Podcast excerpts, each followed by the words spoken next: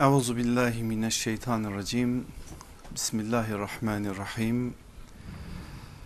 Elhamdülillahi Rabbil alemin. Vessalatu vesselamu ala Resulina Muhammedin ve ala alihi ve ashabihi ecmain. Alemlerin Rabbi olan Rabbimize sonsuz hamdler olsun. Alemlere rahmet olarak gönderilen Efendimiz'e salat ve selam olsun. Efendimiz'in mübarek ellerinde yetişen ashab-ı kiram efendilerimizin hepsine selam olsun. O ilk günden bugüne kadar risalet davasını bize ulaştırma adına gayret gösteren tüm örneklerimize, önderlerimize, rehberlerimize, alimlerimize, mürşitlerimize selam olsun. Sizlere de selam olsun. Hamdolsun Cenab-ı Hak bir kez daha buluşturdu. Hak ve hakikat adına inşallah bizleri yaşayanlardan etsin. Hakkın hatırı âlidir, hiçbir hatıra feda edilmez ilkesiyle bizleri yaşatsın. Zor da olsa, acıtsa da, rahatsız da etse birilerini her daim hakkı söylemeyi bizlere nasip eylesin. Menfaatimiz için hakikatlerin üzerini örtenlerden etmesin. Nereye dokunursa dokunsun, hak küsmesin, hak razı olsun, kim gücenirse gücensin diyebilecek ve bunun altını doldurabilecek bir kameti ve duruşu bizlere nasip eylesin. Bugün hepimizin önemli bir hayatının parçası olan bir mevzuyu konuşacağız. Bilmiyorum fark ettiniz mi? Şöyle bir nazarlarınıza da vermek isterim fark edilsin diye.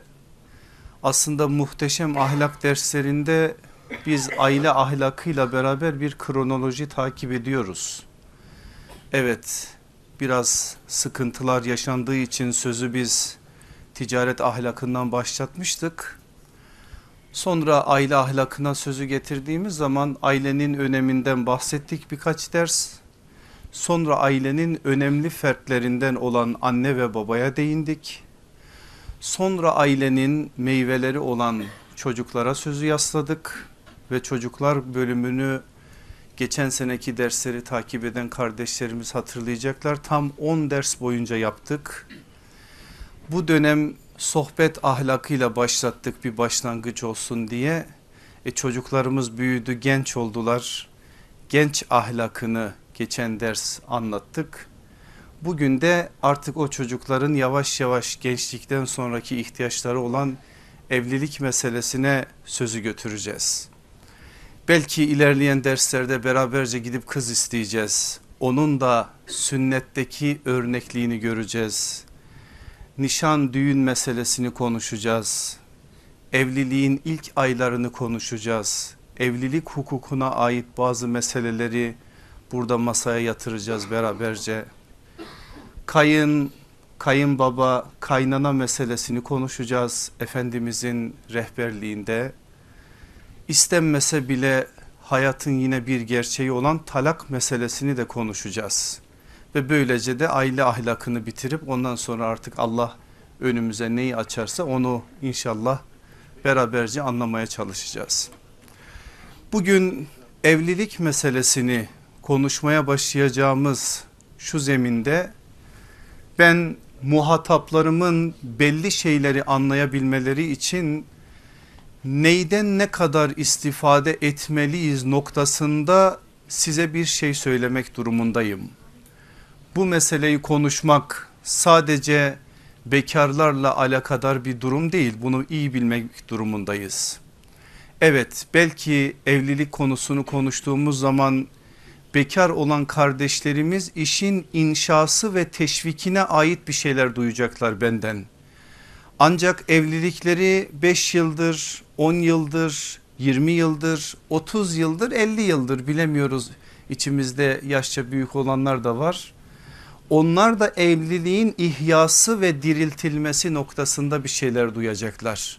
Ve sünnet dediğimiz o Müslümanca düşünme ve Müslümanca yaşama olan Allah Resulü aleyhissalatü vesselamın rehberliği, önderliği her kesime hitap ettiği için her durumdaki insana da hitap edecek. Bekarlardan evlilere, evlilerden yaşlılara kadar herkes buradan hissesini alacak inşallah. Ben tabii becerebilirsem size biraz doğru yansıtabilmeyi, alacaksınız. Allah bana doğru yansıtabilmeyi nasip etsin inşallah. Hepimizin de istifadelerini arttırsın burada. Bizim geleneğimizde çok güzel bir söz var. Biliyorsunuz bir kızı istemeye gidince erkek tarafı oturur, söz dolaştırılır. Bir yerden artık söz bir yere girilir. Orada da girerken der ki erkek tarafı, işte sebebi ziyaretimizi biliyorsunuz. Allah'ın emri peygamberin kavliyle artık oğlumuz kimse, diyelim ki oğlumuz Mehmet'e, kızımız Ayşe'yi istemeye geldik falan der. Söz öyle açılır. Geleneğimize giren o söz çok güzel bir söz. Zaten Anadolu irfanı dediğimiz o irfan aslında bir yönüyle sünnete dayanır. Sünnete ait şeylerle şekillenir. Her ne kadar bazı arızalar olsa da o arızalarda da ıslah edilir. Eğer arıza akide alanındaysa, eğer arıza sosyal yaralara sebebiyet veriyorsa o konuda da sünnet bizim yardımımıza yetişir. Akide alanında bir arıza varsa asla kabul edilmez, direkt ilga edilir, iptal edilir yani. Eğer ıslah edilmesi mümkünse bazı sıkıntılar ıslah edilir. Eğer güzel şeylerse aynen yaşatılır, ipka edilir. İşte biz de Anadolu irfanından kız isteme meselesiyle alakalı bu sözü duyuyoruz. Allah'ın emri peygamberin kavli. Allah'ın emrini duyar duymaz şunu hemen anlamış oluruz ki direkt demek ki Kur'an'da evlilik meselesini bir emir olarak Rabbimiz açıkça beyan etmiştir. Ve bu maksatla Kur'an'a baktığınız zaman 10 tane direkt emir görürsünüz. Belki bazıları okuyuşa göre farklılık arz eder, 9 olur, 11 olur, 12 olur ama ona yakın diyelim. Ona yakın doğrudan evliliğin emredildiğini ayetlerde görürsünüz. 50'ye yakın ayet ise dolaylı bir biçimde evlilikten bahseder. Mesela Kur'an'ın 4. suresi olan Nisa suresinde ilk 26 ayet, 1. ayetten 26. ayete kadar bu meseleyi anlatır. Hukuka ait bir şeyler söyler ve çok önemli gördüğü için de gerekli noktalarda izaha düşecek şekilde, izah edecek şekilde açıklamalarda da bulunur. O sürenin 3. ayetinde ve 25. ayetinde ise fenkihu, nikahlanın, evlenin diye emir direkt açık bir biçimde beyan edilir. Nur suresinde ise İslam toplumunun üzerine bir yükümlülük yüklenir. Aile, evlilik İslam toplumunun temel taşı olduğu için toplumun diğer fertleri üzerinde bir sorumluluk olarak bekarların evlendirilmesi meselesini söyler ve içinizdeki bekar olanları evlendirin diyerek Nur suresinin 32. ayetinde açık bir beyanı da farklı bir sorumluluk çerçevesinde nazarımıza verir. Allah'ın emri meselesinde biz bunu Kur'an'dan direkt açık bir şekilde okuyoruz. Allah Resulü aleyhissalatü vesselamın kavli yani sünneti meselesine geldiğiniz zaman da evliliğin teşviki noktasında direkt hadisleri alt alta topladığınız zaman ciddi bir müktesebatla karşı karşıya geliyorsunuz. Efendimiz aleyhissalatü vesselamın ev hukukunu, aile hukukunu beyan eden hadisleri ayrı, direkt evliliği teşvik eden ve bunu Allah'ın bir emri olarak nazarlarımıza veren hadislerini okuduğunuz zaman ciddi bir yekünle karşılaşıyorsunuz. Ben sadece bir tane örnek vereceğim size. İbn-i Mace'nin nikah babının 1. numaralı hadisinde Efendimiz aleyhissalatü vesselam nikah benim sünnetimdir. En nikahu min sünneti, kim benim sünnetime uygun davranmazsa benden değildir diyor. Evlenin çünkü ben kıyamet günü diğer ümmetlere karşı sizin çokluğunuzla iftihar edeceğim diyor sallallahu aleyhi ve sellem. Bu hadisin farklı rivayetleri de var. Onlardan bir tanesini Beyhaki ve Abdurrezzak bize naklederler. Orada şöyle bir ziyade vardır. Evlenin ve çoğalın, ben sizin çokluğunuzla diğer ümmetlere karşı övüneceğim. Hatta çocuklarınız düşük bile olsa diyor. Meselenin ehemmiyetine dikkat çekme adına sallallahu aleyhi ve sellemin böyle de bir beyanı var. Peki bu beyan burada dururken biz meselenin değer ve sorumluluğunu biraz daha iyi anlayabilmemiz için evliliğin maksadı nedir diye bir soru sormak durumundayız.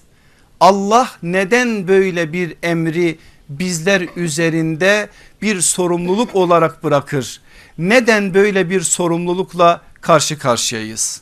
Yine Kur'an'ın ve sünnetin çerçevesinde bir tespitte bulunursak 5 temel madde tespit edebiliriz. Nedir onlar?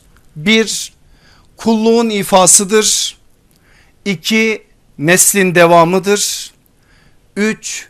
Hayat yükünün paylaşımıdır. 4. İhtiyaçların karşılanmasıdır. 5. Huzurun teminidir. Bu 5 tane maddeyi de biz gerek ayetlerle gerekse hadislerle açılımını görüyoruz. Ben sizi başka bir noktaya getireceğim için burada fazlaca izaha girmek istemiyorum ama birkaç cümle de söyleyeyim. Kulluğun ifası. Allah bizi ne için yarattı? Kulluk için yarattı, ibadet edelim diye yarattı. İbadetimize muhtaç olmayan, Es-Samet olan Rabbimiz bunu bizim üzerimize bir yükümlülük olarak yazdı ki kullukla şeref kazanalım ve varlık gayemiz bir şekliyle kulluk noktasında ortaya çıksın.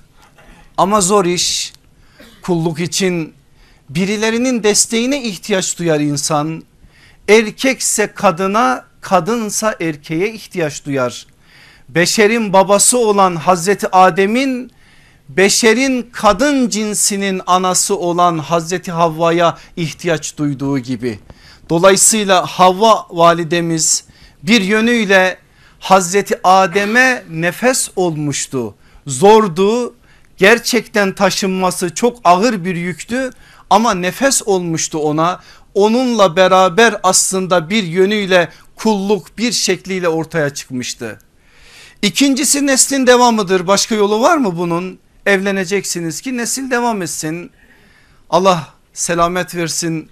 Muhammed Sabuni bize anlatmıştı, bir mizah latife olsun diye birine rastlıyor Kabe'de, böyle menkıbeler de var bizim kitaplarımızda, dua yakarıyor bir genç, Allah'ım senden salih evlat, saliha evlat istiyorum.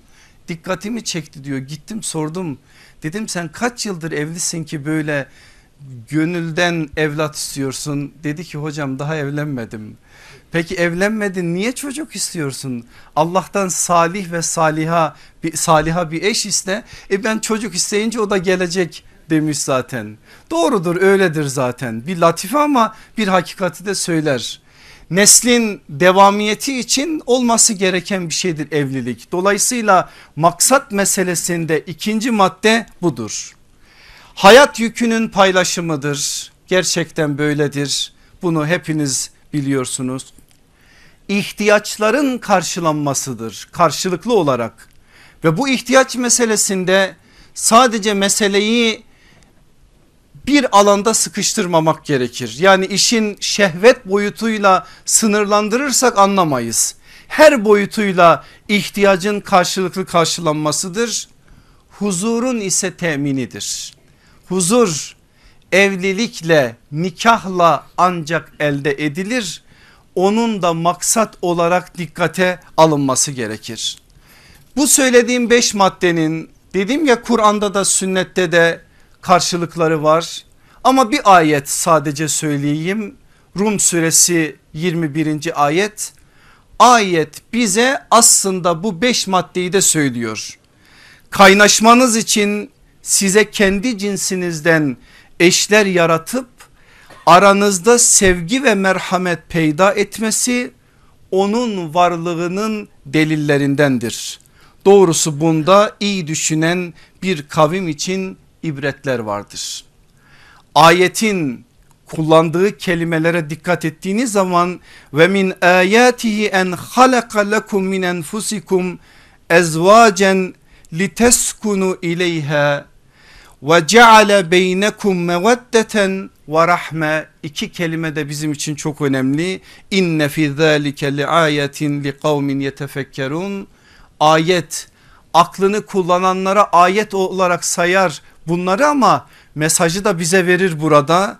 Kaynaşmak için kendi cinsimizden, kendi nefislerimizden eşler yarattı ve aramıza ne koydu? Meveddet ve rahmet koydu. Aslında üç kelime: halk, kulluğa, meveddet ve rahmet ise saydığım dört tane maddeye işaret ediyor. Dördüne dair de mesajlar var. Sadece parantez içerisinde bir şey söyleyeyim asıl konumuz olmadığı için. Kur'an'da sevgiyi ifade eden üç kelime vardır: ülfet, meveddet ve hub. Ülfet işin başlangıcı, yakınlıktır, yakınlık kurulmasıdır. Meveddet sevgidir, yakınlıktan sonra ortaya çıkan bir durumdur. Hub ise şiddetli sevgidir. Biz buna Türkçe'de aşk deriz. Evet, doğru da bir ifadedir, aşktır aslında o. Yine meveddetle hub arasında şöyle de bir fark var. Meveddet sonradan kazanılan sevgidir. Hub doğuştan Allah'ın ikram ettiği bir sevgidir. Dolayısıyla eşler arasındaki sevginin burada meveddet kelimesiyle gelmesi de çok güzel bir hikmete binaendir. İnsan anasından doğar doğmaz da annesine karşı bir ilgisi, sevgisi olur. O sevgi hubdur işte. Ama ülfetten sonra oluşacak sevgi meveddettir. Kur'an da buna dikkat çekiyor. Bir ayet, Rum suresi 21. ayet meseleyi aslında nazarlarımıza verdi. Evliliğin maksadının 5 temel meseleden ibaret olduğunu, belki alt maddelerde biraz daha izah edilebilir ama bu 5 tane maddede özetledi. Bu söylediklerim ön bilgisi olsun size. Bir soru daha soralım. Evlilik nedir gerçekten? Sadece iki tane insanın yastıklarını birleştirmesi midir? Hayatın bir şekliyle belli bir süreçten sonra beraberce yaşanması mıdır? İki farklı insanın, iki farklı aileden, iki farklı cinsin bir araya gelerek bir şekliyle hayatın yükünü omuzlaması mıdır sadece? Bu konuda birçok evlilik tarifi yapılabilir.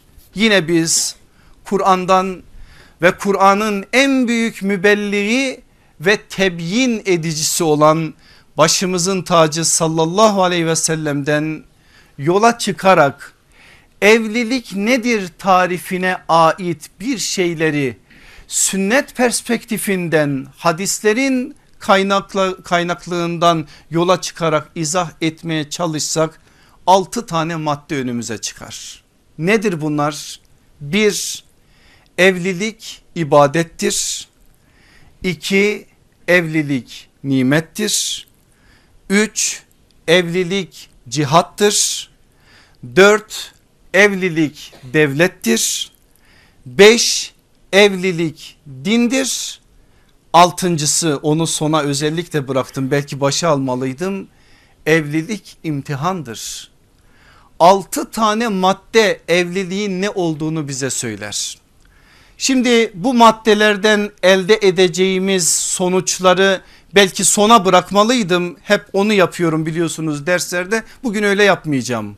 Bugün başta vereceğim ki mesele biraz daha iyi anlaşılsın. 1- Evlilik ibadettir. Öyleyse külfetine katlanılmalıdır. 2- Evlilik nimettir. Öyleyse şükrü eda edilmelidir. 3- Evlilik cihattır. Öyleyse hazırlığı yapılmalıdır. 4- Evlilik devlettir. Öyleyse yasalar uygulanmalıdır. 5- Evlilik dindir. öyleyse sahip çıkılmalıdır. 6 evlilik imtihandır. Öyleyse sabır azık olarak edinilmelidir. Şimdi gelin bu 6 tane maddeyi biraz açalım. Açalım ki istifade edelim.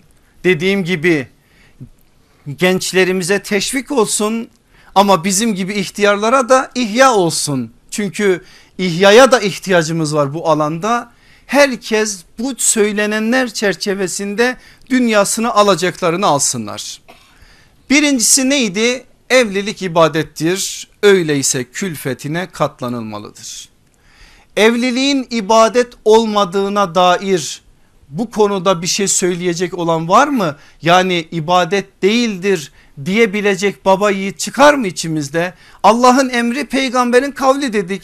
Peygamberin sünneti dediğimiz bir yerde, Allah'ın emri dediğimiz bir yerde bir ibadetten bahsediyoruz. İbadet deyince evet biz biraz daraltmışız. Sadece aklımıza bazı şekli şeyler gelir ama Allah bir şey bizden istemişse o şeyin nasıl yapılacağını da Peygamber sallallahu aleyhi ve sellem bize göstermişse onların tamamı ibadettir. Evlilik de bunlardan bir tanesidir. Allah aşkına her ibadet başlı başına bir külfet yüklemez mi insana? Yükler.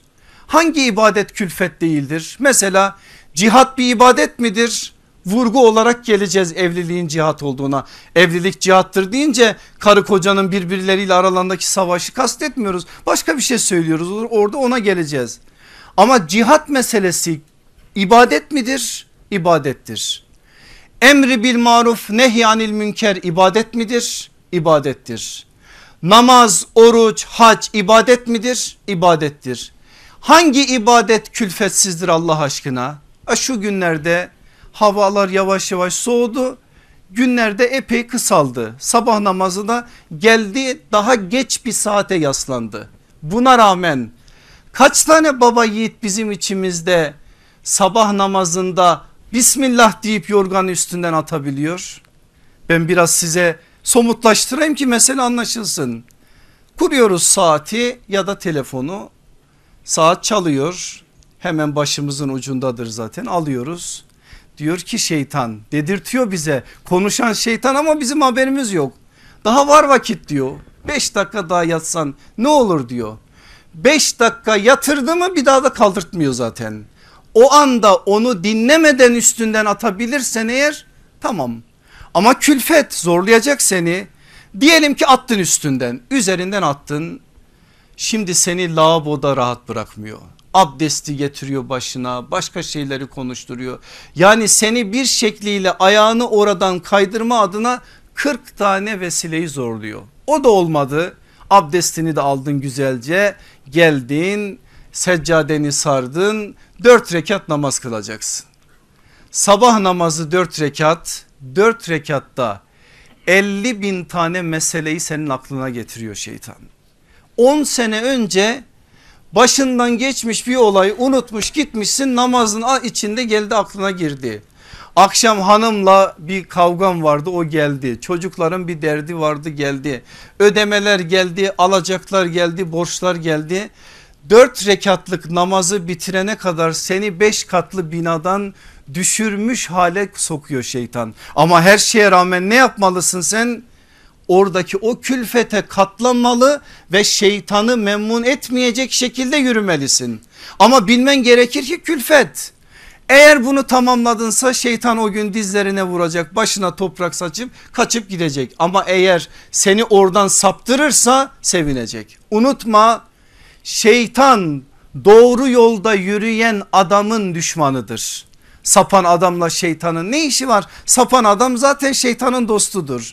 Onun için şeytan Rabbimizden mühlet isterken senin dost doğru yoluna oturacağım dedi. O yola oturacak, o yolda yürüyenlerin ayağına çelme takmak için, onları yan yatırmak için, bir şekliyle onları yoldan almak için o yola oturacak.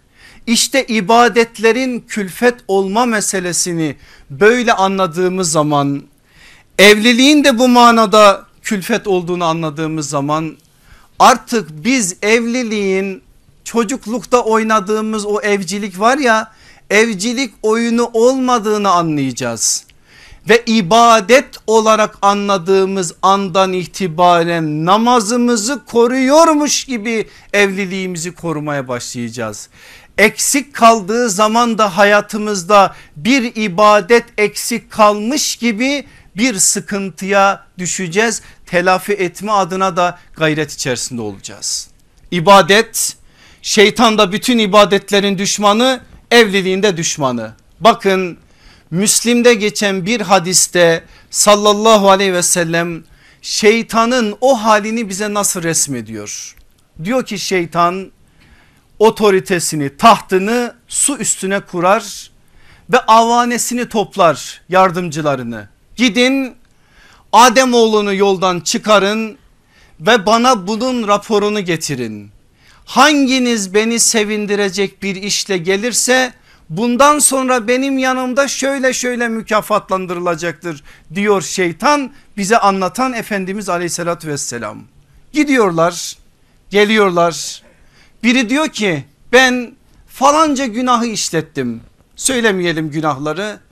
Şeytan memnun olmuyor, basit iş diyor. Biri diyor ki filanca işi yaptırdım, memnun olmuyor, sıralanıyor. Biri diyor ki ben Ademoğullarından birinin evine huzursuzluk soktum, onları birbirine düşürdüm, birbirleriyle onları bir şekliyle karşı karşıya getirdim, bunu öyle yaptım ki artık en sonunda boşandılar diyor. Bunu dediği anda şeytan diyor ki sen çok büyük bir iş yapmışsın, bundan sonra senin yerin burası diyor. Neden? Çünkü şeytan İslam toplumunun en önemli kalelerinden biri olan kaleyi içten kuşatmış. Artık ondan sonra arkası gelecek, ondan sonra diğerleri zaten olacak. Dolayısıyla burada sallallahu aleyhi ve sellem bir ibadet olarak evliliğin gözükmesi, korunması noktasında böyle bir uyarıda bulunuyor. Şeytanın memnuniyetinin nerede olduğunu bize beyan ederek. Hadisin kaynağını da vereyim. Müslim Münafık 67, Müsned Ahmet bin Hanbel'in Müsned'i 3. cilt 314 numaralı hadis, başka kaynaklarda da geçiyor. Buradan başka bir noktaya daha getirelim sözü. İbadet meselesinin biraz daha farklı bir biçimde de anlaşılması için. Şimdi şeytanın buradaki bu telkinleri aklınızda dursun. Ancak biz evliliğe halen sahabenin dünyasından bakamadığımızı anlayabileceğimiz bir noktaya sözü getireceğim. Diyelim ki ashab-ı kiram efendilerimizden birisinin hanımı vefat etse ya da hanımdır beyi vefat etse, hanımsa iddet süresini bekleyecek, beyse böyle bir bekleme durumu yok. Birçoğunun hemen arkasından evlendiklerine şahit oluyoruz. Ve bu konuda da ciddi bir acele davrandıklarını, süratli davrandıklarını okuyoruz İslam tarihinde, hadis kaynaklarımızda, tabakat kitaplarımızda. Bizde örfte biraz gariptir bu. Diyelim ki adamın hanımı vefat etmişse, bir ay sonra o adam evlense o adam toplumda taşa tutulur. Ama çok ilginç şeyler biz okuyoruz Asr-ı Saadet'te bu manada. Muaz İbni Cebel, tanımayanınız var mı? Çok büyük bir alim, başımızın tacı bir alim sahabi. Amavas taununda biliyorsunuz şehit oluyor. Şehit olacağı zamanda iki hanımı var onun, oğulları da var. Ürdün'de o veba salgını sırasında bütün ordu hastalanıp o salgına tutulunca o aile de tutuluyor. Muaz İbni Cebel'in gözleri önünde önce oğlu vefat ediyor, sonra da arka arkaya iki hanımı vefat ediyor. Bakın ne diyor Muaz İbni Cebel yanındakilere? Müslümanlar diyor, o hastalık bana da bulaştı. Biliyorum ki Rabbime giden yolun üzerindeyim ama benim iki hanımım da vefat etti. Ben şu anda nikahsız bir haldeyim. İstiyorum ki Rabbime yürürken nikahlı yürüyeyim. Ne olur gidin falanca kadınla beni nikahlayın. Rabbimin huzuruna giderken nikahsız bir biçimde gitmeyeyim. Gelin de anlayın bu meseleyi. Ama böyle işte asr-ı saadette evlilik dediğiniz meseleye ibadet çerçevesinden bakan o insanların bakış tarzları bu. Abdullah İbni Mesud şöyle bir söz söylüyor. Bilsem ki 10 günlük bir ömrüm var dünyadan, o anda da hanımım olmasın. 10 günlük ömrüm olmasına rağmen hemen gider evlenirim ve Rabbimin huzuruna nikahsız bir biçimde gitmem. Sahabede mi sadece bu? Bir tane örnek vereyim sadece ashabtan olmayanların üzerinden. 241 Hicri Ahmet bin Hanbel'in vefatı, Ahmet bin Hanbel'in üzerinden örneği vereyim.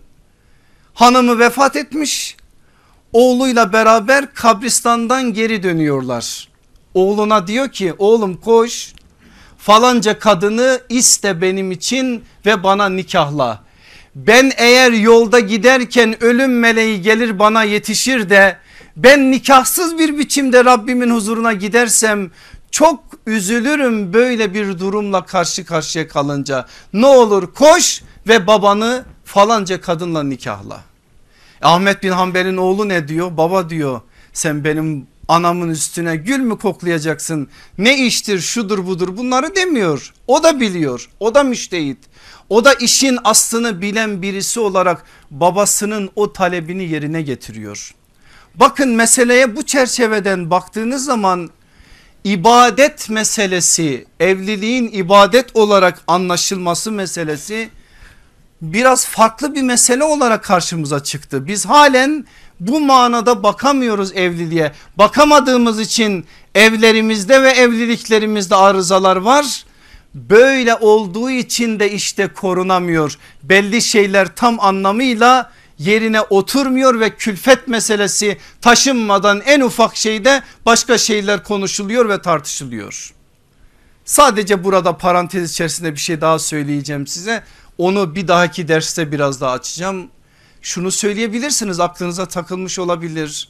Madem evlilik böyle önemli ve bir ibadet olarak da karşımızda, o zaman niçin dev gibi alimlerin biz evlenmediklerini görüyoruz İslam tarihinde?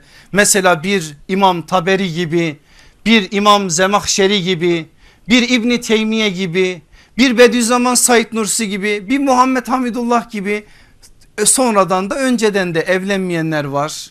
Siz biraz bu meseleyi düşünün. Öyle alimlerin de bildiği bir şey vardır. Ben o evlenme meselesinde yaş konusunu bir dahaki ders size anlatacağım inşallah. İkinci maddemiz evlilik nimettir. Öyleyse şükrü eda edilmelidir. Nimet midir? Vallahi nimettir.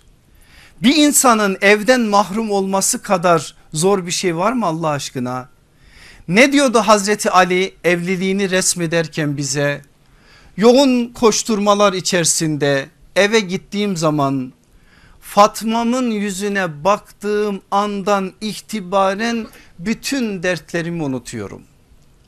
Ona dert unutturan bir kadın Hazreti Fatma anamız, başımızın tacı, bir nimet oluşunu öyle ifade ediyor. Ama nimet, nimetse eğer onun da külfeti var. Nimetse eğer her an nikmete, Allah korusun bir belaya dönüşme ihtimali var. O halde olması gereken ne? Evlilik bir nimet olarak bilinmeli. Şükrü eda edilmesi adına da gayret gösterilmeli. Peki şükür nasıl eda edilmeli? Unutmamamız gereken bir ilke. Her nimetin şükrü kendi cinsindendir.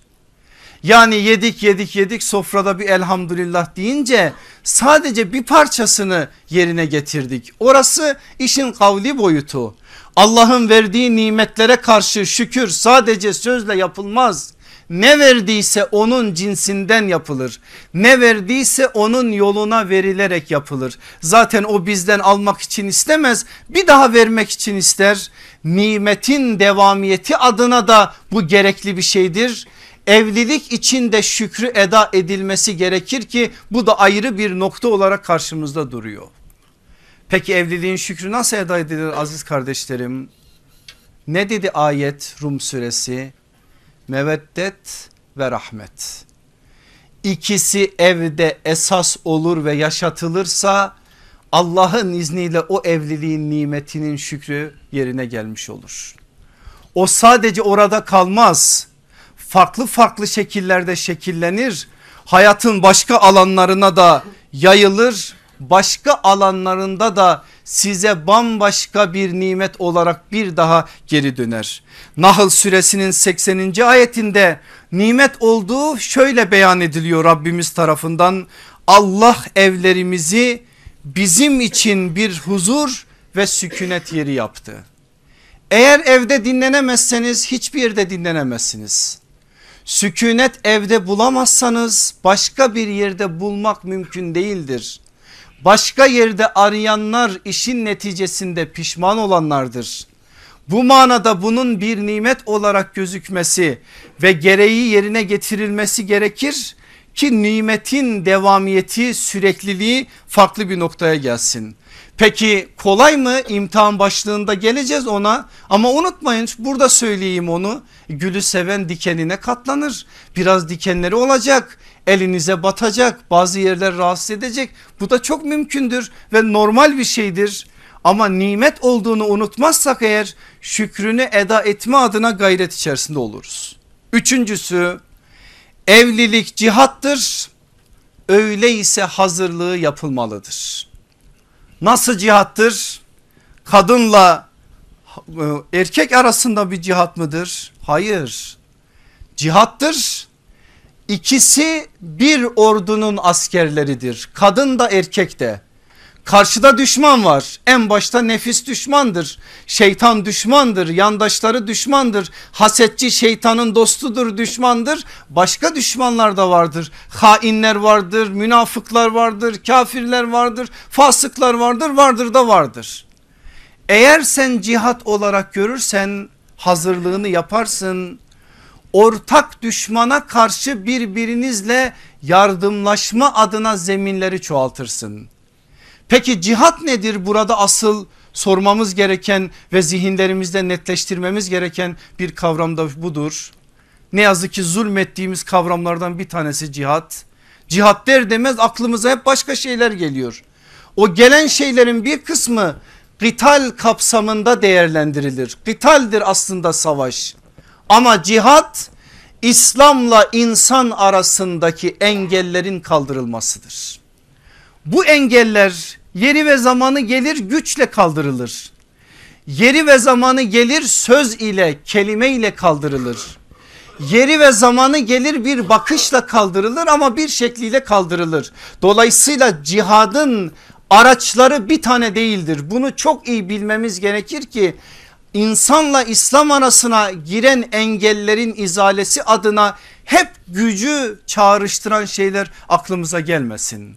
Bazen bir kalemin yaptığını 1000 tane kılıç yapamaz. Bazen bir sözün yaptığını 1000 tane silah yapamaz. Bazen Allah adına ve Allah namına atılmış bir adım, diyelim ki bir infak adımı 1000 tane farklı adımın yaptığının ötesinde değerlendirilir. Peki yerinde ve zamanında bunun olabilmesi adına ne yapmalı? Doğru işi doğru zamanda yapmalı. Eğer sen doğru işi doğru zamanda yaparsan, yaptığı ne olursa olsun cihattır Allah'ın izniyle ve seni cennete taşıyacak bir buraktır. Ne olursa, Allah sana neyi vermişse ikram olarak, o ikramla cihat adına bir şeyler yapabilirsin. Bu ferdi anlamda öyle. Aile anlamında da böyle değil mi? Aile anlamında da böyle. Allah aşkına şu cihat meselesinde biraz ben meseleye şöyle de bakıyorum. Bilmiyorum, belki çok farklı bir şey gelecek size. Hayal gibi gelebilecek. Nerede hocam bizim evlerimiz, nerede öyle diyeceksiniz ama bir ufuk olarak, bir umut olarak ben de kendimi sizin içinize katarak bir şeylere doğru götürmek istiyorum. İslam ümmetinin şu anki hali eğer bizim yüreğimizi gerçek manada dağlasa, bir kadın ve erkek, eş, iki eş bir evde nasıl başka bir meseleyi kendisine dert edinir de ve konuşur? Nasıl o evde perdedir, mobilyadır, okuldur, mekteptir, şudur budur meselesi, tartışma meselesi olur ve ortak cihada karşı, ortak düşmana karşı güç birleştirilmesi gereken bir zeminde güçler dağıtılır da birbirinin karşısına getirilir. Eğer bunu biz böyle anlamazsak demek ki biz sadece bazı şeyleri sloganda bırakmışız. Halen ümmetin şu anki hali bizim yüreğimizi dağlayacak düzeye gelmemiş. Biz bunu buralarda benim yaptığım gibi kürsülerde bağırmışız, çağırmışız, sokaklarda bağırmışız, çağırmışız ama bunu evlerimize taşıyamamışız. Kadın olarak da erkek olarak da. Eğer bugün ümmetin bu hali bizim yüreğimizi dağlasaydı evlerimizde cihat adına başka şeyler duyacaktık. Evlerimizde konuşulan meseleler farklılaşacaktı ve evlerimizde bugünkü cihada karşı hazırlık farklı alana doğru bizi kaydıracaktı. Allah o noktalara inşallah bizleri vardırsın. Gelin dördüncüsüne, hemen sözü burada kestim. Gidersem başka yerlere gidecektim. Başıma da iş açacaktım, onun için kestim hızlıca. Evlilik devlettir. Öyleyse yasalar uygulanmalıdır. Devlet midir evlilik? Aile en büyük devlettir. Devlet deyince biz evet aklımıza ilk önce o gelir ama aile de küçük bir devlettir. Eğer bir yerde devlet varsa devlet başkanı vardır. Eğer bir yerde devlet başkanı varsa anayasada vardır, hukuk da vardır. Evde de vardır ve olmalıdır. Evin devlet başkanı babadır. Erkek tarafıdır. Bunu ben demiyorum. Kavvam ifadesini erkeğin üzerine bir vazife olarak yükleyen Rabbimiz söylüyor. Eğer erkek kavvamsa devlet başkanı odur. Otorite odur. Odur orada son sözü söyleyecek olan. Odur orada düzeni sağlayacak olan. Hanım da eğer o cumhurbaşkanı ise o da başbakandır ya da o başbakansa o da İçişleri Bakanı'dır ama bir şeydir. Çocuklar da bir şeydir. İslam'da bu manada mesuliyet şuuru çocuktan başlar büyüye doğru gelir. Şu anda sorumluluk noktasında çocuklarımıza sorumluluk tam yükleyemediğimiz için arızalar zaten farklı boyutlara geliyor. İslam bu manada herkese bir mükellefiyet, bir sorumluluk yüklemiş, herkese bir alan açmış ve herkese o alanda davranacağı alanın yasalarına ait de sözler söylemiştir. Şimdi benim aziz kardeşlerim, bir devletin İslam devleti olup olmadığını nereden anlarız? Diyelim ki bir yerde sabahtan akşama kadar Kur'an okunuyor. Oranın İslam devleti olduğunu söyleyebilir miyiz? Sadece ona bakarak hayır. Bir devletin bayrağında la ilahe illallah yazıyor. Sadece ona bakarak o devletin İslam devleti olduğunu söyleyebilir miyiz? Hayır. Tesettür, haremlik, selamlık o biçim korunuyor. Ona bakarak sadece İslam devleti olduğunu söyleyebilir miyiz? Hayır. Bunları çoğaltın. Nedir? Temel esas şudur. Bir devletin İslam devleti olabilmesi için kökte tevhid, gövdede adalet, dallarda meşveret olmak şarttır. Bu olmazsa eğer o devletin adı İslam devleti olsa bile kendisi değildir.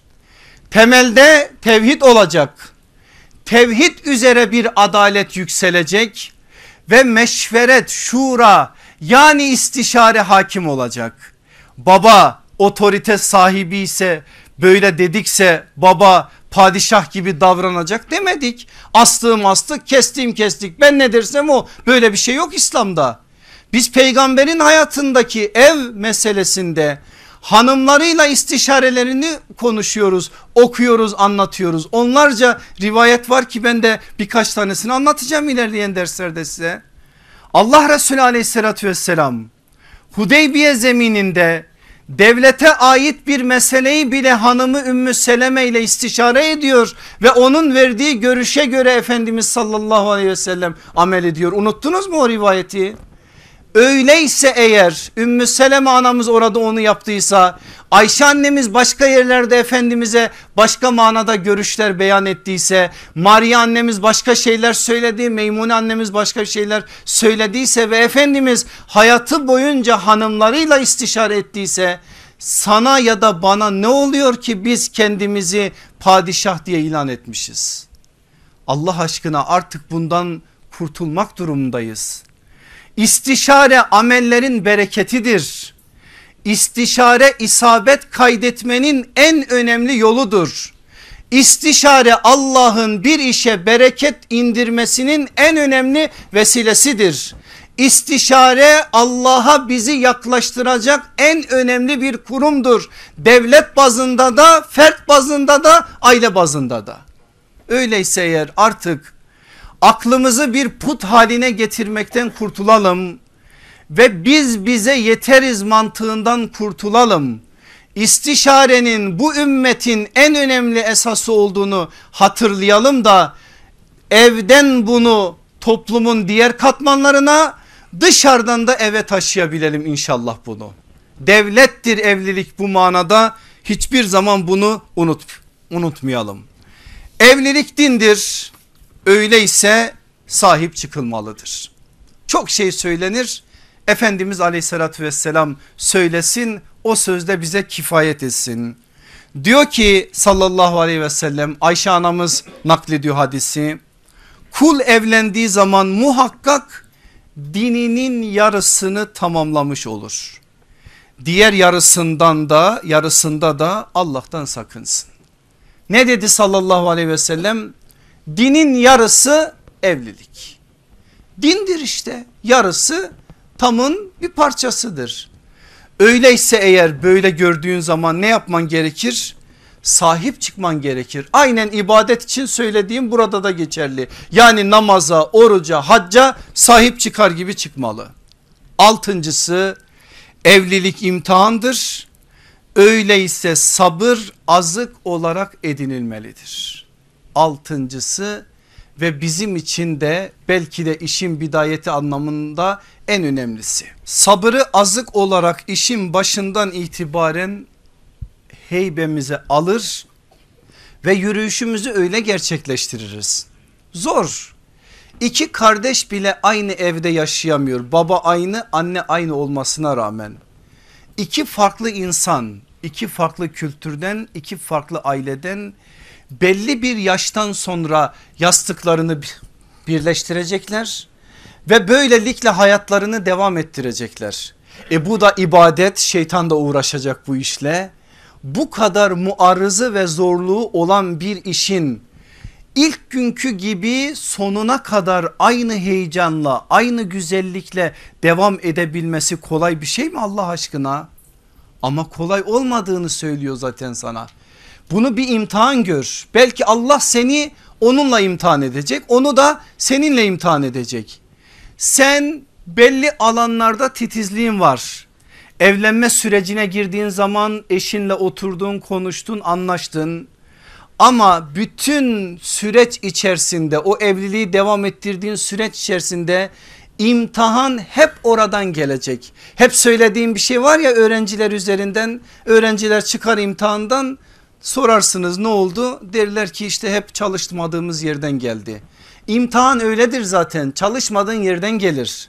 Yani senin zaafiyetinin hangi noktadaysa, nerede sıkıntın varsa oradan gelir. Sen temizlik delisi birisisin. Allah sana bir tane hanım verir, hiç temizlik yapmaz. Al sana imtihan. Sen yemeğe çok düşkünsün, titizsin, tuzuna, şuyuna, buyuna acayipsin. Allah sana bir hanım verir, hiç de öyle olmaz. Hanım disiplinli bir kocayı sever, otoriter bir kocayı ister. Allah verir ona bir tane mülayim birisi, kadın için çileye döner.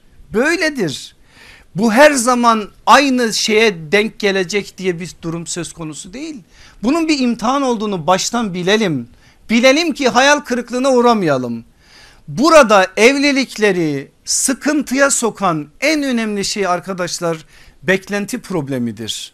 Ne yazık ki bugün sokak, cadde, aileler, televizyonlar farklı bir hayat bize telkin ediyor. O hayata göre Her şey dört dörtlük, her şey o biçim, televizyonlarda söylendiği gibi, işte filmlerde falan gösterildiği gibi toz pembe. Sen öyle zannediyorsun. Beyaz atlı prens prenses, artık kim neyi bekliyorsa, iş olduktan sonra bir de bakıyorsun ki hiç de öyle değil. Her haliyle zorluğu en üst derecede yaşıyorsun. Bunun böyle olduğunu bil. İmtihan başından sonuna kadar devam edecek. Siz zannediyor muydunuz ki Peygamber aleyhissalatü vesselamın o güzel evi, Cebrail'in sürekli olduğu ev, defaatle vahyin canlı olarak zeminine şahit olmuş o evde kavga yok, gürültü yok, bir şey yok. Yok böyle bir şey. Hazreti Ömer bir gün hanımlarıyla sıkıntı yaşıyor ve diyor ki gideceğim sizi Resulullah'a şikayet edeceğim. Siz geldiniz, Medineli kadınlara uydunuz, Medineli kadınlar sizi kışkırttı, bizim sözümüzü dinlememeye başladınız. Gideceğim sizi Resulullah'a şikayet edeceğim. Allah Resulü aleyhissalatü vesselam artık sizin için bir şeyler söylesin. Geliyor Efendimizin evine doğru, bakıyor ki evden sesler geliyor. Ömer diyor peygamberin evi de böyle, ve oradan geri dönüp geliyor. Aynı işi Hazreti Ömer hilafeti günlerinde başka biri yaşıyor. Ömer'e gelecek hanımını şikayet etmeye. Ömer peygamberden öğrenmiş o terbiyeyi. Hanım bağırıyor, Ömer susuyor. Bakın peygamber terbiyesi, size söylüyorum. Hanım bağırıyor, erkek susuyor. Onu şahit olunca Hazreti Ömer'in kapısından gidiyor o zat. Halife böyleyse artık ben ne yapabilirim ki diyor. İmtihanın bu manadaki halini hiçbir zaman unutmayalım. Ve bu konuda bize söylenen farklı şeylere de ne olur kulak asmayalım. Ne kadar bu manada sabredersek, ne kadar bu manada bazı şeyleri alttan alırsak, ne kadar koruma adına gayret gösterirsek Allah'ın izniyle kazanan taraf biz oluruz. Kim yaparsa, kadın tarafı yaparsa kazanan o olur, erkek tarafı yaparsa o olur. Şimdi bana şöyle bir şey söyleyin, deyin ki hocam bildiğin gibi değil. Bizim hanım bildiğin gibi değil, ya da hanımlar bana desin ki bizim bey bildiğin gibi değil. Ben de bildiğimin üzerinden bir şey söyleyeyim. Kur'an'ın tertipte 66. suresi olan Tahrim suresi 4 tane aileden bahsediyor. Son ayetlere ne olur gittiğiniz zaman evde açın bir okuyun. 4 aile. Lut'un, Nuh'un ailesi, Meryem ve Asiye. 2 kadın, 2 erkek. 2 erkek, 2 peygamber mi? Peygamber. Hazreti Nuh ve Hazreti Lut, ikisine de selam olsun. Nasıl kadınları, hangi kadın onların kadınları gibi? Okuyun, kıyası onun üzerinden yapın. Ve hocam senin bildiğin gibi değil sözünün aslında bir karşılığının olmadığını göreceksiniz. Kadın düşünün, kocası peygamber olsun, ona her türlü ihaneti yapsın, düşmanlarıyla işbirliği yapsın, misafirlerini ispiyonlasın, evde konuşulanları götürsün dışarıda onlara versin, kocasını rezil etmek için her türlü yolu, yöntemi kullansın. Hazreti Nuh'un hanımı, Hazreti Lut'un hanımı. Ama diyor ki Rabbimiz, eğer erkekler olarak sizin karşınızda böyle kadınlar bile olsa sizin azığınız sabır olacak, sabır. Çünkü sabır başarıya insanı taşıyan en önemli vesiledir. Sabır Allah'ın rahmetinin insana ulaşmasının en önemli vesilesidir. Sen Nuh olsan, Lut olsan, hanımları da öyle hanımlar olsa takınacağınız tavır budur. Gelin Hazreti Meryem'e, babasız İsa aleyhisselamı doğuracak. İffet abidesi olacak ama iffetine dil uzatılacak. Böyle durumlarla karşılaşsam bile, evet Hazreti Meryem'in karşılaştığı o durum sadece Hazreti Meryem'e hastır. O ayrı bir mucizedir ama oradan çok önemli bir mesaj var. O mesaj nedir biliyor musunuz? Şudur: bir gün sen İsa'yı kucağında tutarak bir insanların karşısına çıkma zorunda kalabilirsin. Oradaki İsa belki bebekti Meryem için ama senin için hakikattir. Senin için namusundur, senin için iffetindir, senin için başka bir şeydir. Eğer sen doğruluğundan zerre miktarı şüphe duymuyorsan Meryem gibi davranacaksın. Yürüyeceksin toplumun içerisine, sana dil uzatanlara da İsa'yı yani hakikati işaret edeceksin. Çok ağır bir durum. Biliyorsunuz Meryem anamızın başına gelenleri, unutulup gitseydim, toprak olsaydım da bunlar başıma gelmeseydi diyecek kadar ızdırabını çekmiştir o. Ya Asiye anamızın üzerinden, Allah aşkına kimin kocası Firavun gibi? Kimin kocası Firavun gibi? Eğer Firavun gibi olsaydı o da ayet olurdu. O ayet olduysa işte bir model olarak, ama ibret adına bir model olarak kıyamete kadar gelecek olan bütün saliha kadınlara bir örnektir Hazreti Asiye bu manada. Kocan Firavun gibi olsa, zulüm senin evin olsa, zulüm senin evinden kaynasa, sen zulmün taraftarı olmayacaksın. Ne olursa olsun hakkın yanında yer alacaksın. Hiçbir tehdite kulak asmayacaksın. Karşılığında da cennette o biçim kasrın, sarayın sahibi olacaksın. Allah erkeklerimizi Hazreti Lut'un ve Hazreti Nuh'un sabrıyla donatsın inşallah erkeklerimizi. Hanımlarımızı da Meryem anamız gibi iffetin, Asiye anamız gibi de mücadelenin ve dirayetin kahramanları kılsın. Aziz kardeşlerim, sözümün sonunu sizi Medine'ye götürerek kapatmak istiyorum. Şimdi Medine'den biz biraz şarj almazsak bir hafta yürüyemeyiz. Biraz şarjlanalım asr-ı saadetin o güzel iklimiyle ki bize takat olsun inşallah. En azından ben öyleyim, biliyorum ki siz de öylesiniz. Bu anlattıklarımın hepsine örnek olabilecek bir tablo aktaracağım. Evliliğin maksadı, evliliğin ne demek olduğu, o 5 madde ve 6 madde aklınızda dursun. Bir tablo üzerinden bunların hepsini anlayabileceğimiz bir örneğe götüreceğim sizi. Olayı bize nakleden Enes bin Malik radıyallahu anh, ancak onun duyduğu isim Ayşe anamız. Dolayısıyla olayın birinci elden kaynağı Ayşe anamızdır. Ayşe anamız diyor ki Medine'de Havle isimli bir kadın vardı. Havle asr-ı saadette isim olarak çokça kullanılan bir isimdir. Bir de Hayla var, Havle, bu Hayla, Havle. Bu Havle, Havle binti Tuveyt, ama en önemli vasfı El-Attariye diye bilinir. Kokucu, koku satan bir hanım. Ve bu hanım zaman zaman Allah Resulü aleyhissalatü vesselamın evine gelir. Ben bugün bütün havleleri yazdım, havleleri de yazdım. Dedim ki bir kocasını tespit edeyim, isim kim? Yok, 15 tane havle ve havle olan hanım sahabinin eşi belli, ama Havle anamızın eşi belli değil. Niye belli değil? Şimdi anlayacağız niye belli olmadığını. Biliyorsunuz asr-ı saadetten artık belli şeyleri.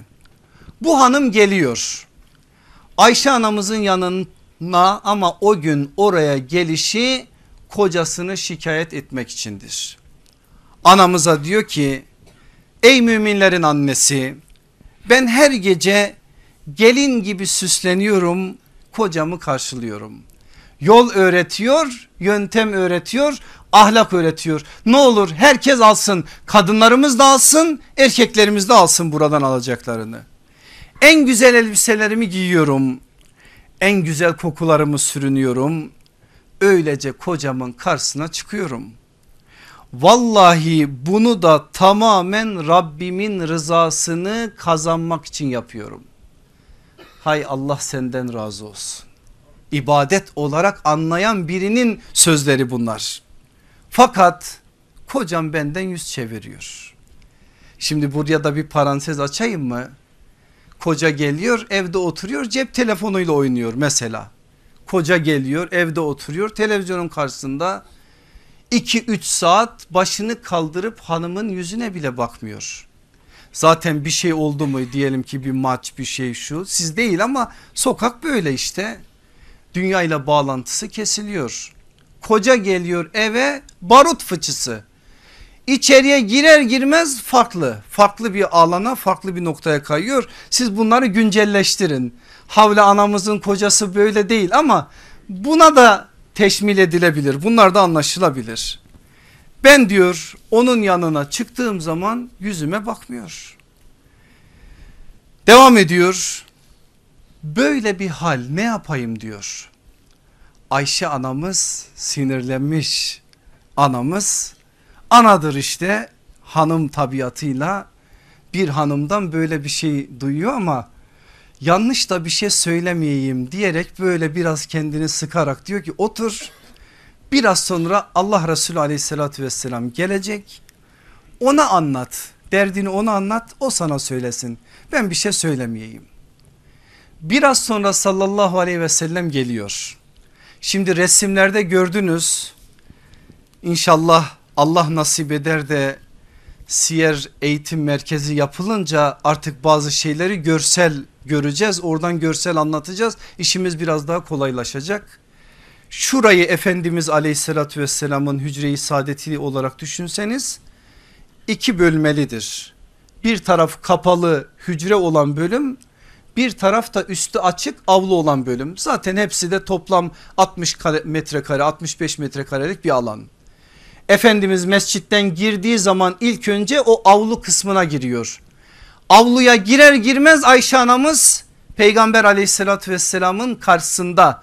Çünkü analarımız Efendimiz'i hep kapıda karşılarlardı. Her zaman için böyleydi, o gün de öyle. Efendimiz giriyor, buradan da bir mesaj verdim hanımlarımıza. Şöyle girer girmez kokluyor. Ya diyor ne güzel kokuyor buralar. Herhalde havle gelmiş diyor. Havle geldi de Ayşe diyor ondan sen bir şeyler aldın mı? Efendimiz aleyhissalatü vesselam birisi satmak için bir şey getirince asla onu geri çevirmez. Onu da hanımlarına öğretiyor. Geldi de sen bir şey aldın mı diyor. Ya Resulallah havle geldi diyor. İçeride ama bu sefer bir şey satmaya gelmedi. Başka bir derdi var, size anlatmak istiyor. Efendimiz aleyhissalatü vesselam bunun üzerine içeriye giriyor. Havle annemizle karşı karşıya oturuyor, ufacık bir yer. Anamız başlıyor. Ayşe annemize ne anlatmışsa aynısını Efendimiz aleyhissalatü vesselama da anlatıyor. Aleyhissalatü vesselam Efendimiz dinledi. Ne dedi Havle anamız? Kocasını şikayet etti. Süsleniyorum, güzel kokular giyiniyorum, onu karşılıyorum ama o yüzüme bakmıyor. Bunu dedi, Efendimiz ne diyecek? Ne denmesi gerektiğini öğretiyor bize. Böyle bir şeyle karşılaştığınız zaman kız babasızsın, kız annesizsin. Sen bir kızın arkadaşısın. Neysen artık. Konumun ne olursa olsun ne söylemen gerektiğini gösteriyor sallallahu aleyhi ve sellem. Havle diyor. Sabret. Öyle güzel davranmaya da devam et, kocanı dinle, ona da itaat et. Şikayete geldi, duyduğu sözler bunlar. Sabret, öyle yapmaya da devam et, kocanın sözünü dinle, ona da itaat et. Ne demiştir Havle validemiz? Şimdi bizim dünyamızdan baksanız birçok şey söylenir orada ama farklı bir dünyadan bakıyor sahabe. Zaten bu rivayetleri biz niçin okuyoruz? Farklı dünyadan bakmayı öğrenmek için okuyoruz. Yoksa sadece aktarıp anlatıp burada bırakırsak bir anlamı yok. Buradan yol ve yöntem öğreniyoruz. Buradan ahlak adına bir şeyler öğreniyoruz. Ona sabret, kocanın sözünü de dinle dediği zaman Havle anamız bir şey söylüyor. Diyor ki ya Resulallah, peki ben senin dediğin gibi davranırsam, yani ne olursa olsun kocama itaat edersem, onun sözünü dinlersem, bana ecir olarak, karşılık olarak bir şey var mı? Bak bunu soruyor. Yani Efendimiz aleyhissalatü vesselam sabrı telkin edince ya Resulallah bildiğin gibi değil, şöyle böyle bir şeyler demiyor. Efendimiz ona söyleyince o kazanacağını soruyor. Ben senin dediğin gibi davranırsam ya Resulallah, gerçekten ben Allah'tan bir şeyler alacak mıyım? olmaz mı diyor Havle. Bir kadın Allah için bazı şeylere katlanırsa kendi evinde bir eşyayı kaldırıp başka bir yere koyduğu zaman bile sevap kazanır. Sallallahu aleyhi ve sellem bize bir şey gösteriyor, bir yol öğretiyor. O yolun da değerine ait böyle bir açıklamada bulunuyor. Bir eşyayı kaldırıp bir yerden bir yere bırakırsa bile ona sevap vardır. Seviniyor Havle anamız ama başka şeyler de duymak istiyor. Ya Resulallah diyor, biraz daha açar mısın? Yani bu sevap meselesi nasıl bir sevap? Nasıl bir şey yapınca karşılığı var? Aleyhissalatü vesselam Efendimiz başlıyor. Sen ne zannediyorsun Havle diyor. Diyelim ki bir kadın kocasından hamile kalsa, o kadının başka zamanlardaki oruç tutan, gece namazı kılan, Allah'a itaat eden bütün amellerine o hamilelik dönemindeki ızdırabı denktir. Dikkat edin, doğurması sevaptır, emzirmesi sevaptır. Kadın bebeğini emzirmeye başladığı andan itibaren her bir emzirmesine karşılık bir köle azat etmiş kadar sevap alacaktır. Bizim kadınlarımız sevabı yanlış yerde arıyorlar. Allah Resulü aleyhissalatü vesselam yeri gösteriyor. Sohbetten sohbete koşmak maharet değil diyor. Yol bu, yol bu. Sevap mı kazanmak istiyorsun? Sana bak peygamberin ne söylüyor? Ve elde ettiğin kazancın büyüklüğünü gör ki başka şeyleri başka yerde arama diyor. Devam edecek daha. Çocuğu sütten kestiği zaman gökyüzünden ona şöyle seslenilir. Ey kadın, işine başla ve geçmişini unut. Çünkü sen artık geçmişinden sorumlu değilsin. Ne dedi sallallahu aleyhi ve sellem? Bir doğum oldu. Doğumdan sonra da emzirdin, sıfırladın, Allah'ın izniyle sıfırladın. Söz benim sözüm değil, Allah Resulü aleyhissalatü vesselamın sözü. Şimdi bazı aklı evveller kalkıp böyle hadisler üzerinden farklı farklı yorumlar yapıyorlar. Efendim neymiş bu, Allah'ın adil sıfatına yakışmazmışmış da şöyle olmuşmuş da böyle olmuşmuş da onlarmışmış. Benim onlarla işim yok. Ben bunun Allah Resulü aleyhissalatü vesselamın dilinden, lisanından çıktığına inanan birisi olarak teşvik adına, karşılık adına böyle bir ödülü bizim karşımıza koyduğuna inanırım. Ve sizin de inanmanızı isterim. Sallallahu aleyhi ve sellem böyle bir mükafatın kazanılacağının haberini veriyor. Müjde bu. Tekrar etmeme gerek yok. Tekrara takatim de yok. Şimdi bunları anlatıyor. Ayşe anamız da yanı başında. Biraz sonra Ayşe anamız söze karışıyor. Diyor ki ya Resulallah, bu sevaplar hep kadınlara geldi. Vallahi ben erkeklere acımaya başladım diyor.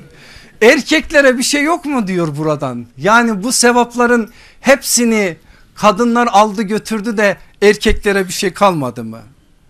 Olmaz olur mu ya Ayşe diyor. Devam ediyor söz. Elbette erkeklere de paylar var. Bak, bir Müslüman erkek eşinin elini tutarsa o anda melekler ona 10 sevap yazar. Nerede tutarsa, sokakta, caddede, parkta, oralara bir girmeyeyim. Edep nerede tutulacağını söylüyor. Anladığınız için bir şey söylemiyorum. Tutarsa eğer böyle bir sevap. Ya kucaklarsa daha da artar. Ya öperse, affedersiniz Efendimiz söylüyor ben de aktarıyorum, daha da artar. Ya diğeri, daha da ilerisi, daha da artar. Efendimiz sallallahu aleyhi ve sellem söylüyor da söylüyor. Sonra diyor ki eğer diyor kişi eşi ile zifaftan sonra gusül ederken, gusül adına o adımı atarken bedenindeki her tüyden dolayı ona 10 sevap yazılır, 10 tane de günah silinir. İbadet ya, ibadete götüren her şeyde ibadet. Abdest namaza insanı götürür. Onun için ona adım attığın andan itibaren alırsın alacağını zaten. Gusül de aynı ve sallallahu aleyhi ve sellem bu müjdeyi veriyor. Ve o gecenin sabahında Rabbimiz meleklerine hitaben kulunu göstererek iftihar eder ve der ki şu kulum kalktı, gecenin soğuğuna aldanmadı, Rabbisi istediği için guslünü aldı, kulluk adına bir adım attı, ben de sizi şahit kılıyorum ki onu affettim. Allah bizi de o affa mazhar olanların içerisine katsın. İşte bir rivayet bize evliliğin hem maksadına hem de evliliğin ne demek olduğuna dair asr-ı saadetten böyle bir mesaj veriyor. Mesele belki biraz daha irdelenmeli, onu da sizin zihinlerinize emanet ediyorum. Sallallahu aleyhi ve sellem oturmuş, son sözde onun sözü olsun, o söz üzerinden de sözümüz nihayete ersin. Heysemi'nin Mecmu'z Zevaidinden geçen bir hadisi nakledeceğim şimdi. Nakleden sahabe efendimiz de çok fazla tanınmayan bir isim, Ebu Nüceh isimli bir sahabi, son dönemlerde Müslüman olmuş, efendimizden birkaç rivayeti olan bir sahabi efendimiz. Oturuyorlar diyor ashabla beraber efendimiz, bir anda sallallahu aleyhi ve sellem 3 kez miskinun, miskinun, miskinun dedi. Miskindir yani fakirdir, güçsüzdür, miskin o iki anlama da gelir ve bunu 3 kez tekrar etti. Sahabe diyor ki biz anladık, bir şey söyleyecek, bu bizim anladığımız bir miskinlik değil. Bir şey de sormuyoruz, bekliyoruz. Sallallahu aleyhi ve sellem cevap veriyor, daha doğrusu sözünü devam ediyor. Bir adam çok fazla mala sahip olsa bile eğer bir hanımı yoksa, yani evlenmemişse, o adam miskindir. Sonra sözünü şöyle devam etti. Miskinetün, miskinetün, miskinetün, yani kadın için kullandığı, bir kadın çok mala sahip olsa bile eğer kocası yoksa o kadın miskindir. Miskinlikten kurtulma adına evlenmeyi adres olarak gösteriyor bize. Peki bu konuda sallallahu aleyhi ve sellem yaş için ne söylüyor? Evlilik için, iki taraf için neler arıyor? Neler ortaya konması gerekir ki evlenmek durumu ortaya çıksın? Bunlar da bir dahaki dersin konusu olsun. Cenab-ı Hak hepimize inşallah bu manada bir evlilik nasip eylesin. İçimizde evli olan kardeşlerimizin evliliğini dipdiri kılsın. İlk günkü tazeliğinde olsun inşallah. Aynen Efendimiz aleyhissalatü vesselamın gösterdiği, burada işaret ettiği gibi olsun. Şimdi herhalde amin biraz daha güçlü gelecek. Bekar olanlarımıza da erkeklerimize saliha eşler nasip etsin. Kızlarımıza da salihler nasip eylesin. Velhamdülillahi Rabbil alemin. El Fatiha.